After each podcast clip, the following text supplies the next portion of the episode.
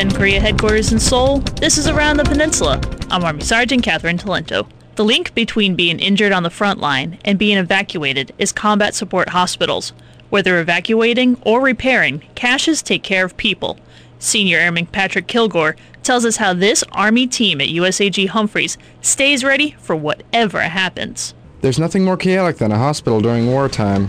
We try to organize chaos. Soldiers at USAG Humphreys Combat Support Hospital tell us how they turn this disorder into a well-oiled machine. We um, can take up to 12 patients. The CSH is a bridge to the forward battalion aid stations. When soldiers are injured in combat, they are medevac to the 121st CAT. There, they are then evacuated out of theater. In addition to evacuating injured personnel, the CSH does all the tasks of a fixed hospital. Just like we do the outpatient prescriptions, we'll compound it, label it, pharmacist double check it. Facing fictional scenarios, this team proves that they are up to the challenge. Next set, uh, head and neck so. Go ahead and hook up the Bovie. It normally takes three days to have a CSH up and running, but this team of motivated medical professionals got this CSH functional 24 hours ahead of schedule. Senior Airman Patrick Kilgore, USAG Humphreys, Korea. Push-ups, sit-ups, and running are standard physical training in today's Army. Many soldiers, however, seek to further their strength and conditioning on their own. Army Sergeant Vin Stevens reports on how some Area 1 soldiers are thinking outside the normal PT box. It's a Saturday, and many Area 1 soldiers are enjoying a four-day weekend after a peninsula-wide field exercise. Some of those soldiers, like Captain Chris Gorbani, are taking it to the gym.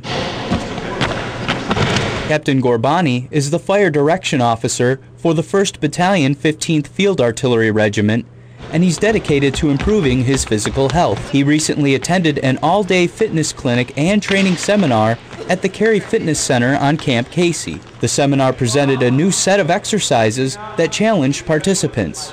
The biggest challenge was when we were bounding across the basketball court in uh, different ways, jumping, jumping off of uh, different platforms, or jumping different angles on the ground, jumping at different speeds, jumping for distance or for height.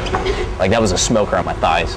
Three instructors provided hands-on demonstrations of techniques that participants could use to supplement their normal exercise routines. Area 1 Fitness Director Christy Lee provided instruction for some of the techniques. Easy on that handlebar. We want to take this one um, as the pilot program, kind of add on to it, give everybody's feedback. Next time, make it bigger, better, and add more things that people want to see. Army Sergeant Vin Stevens, Camp Casey, Korea.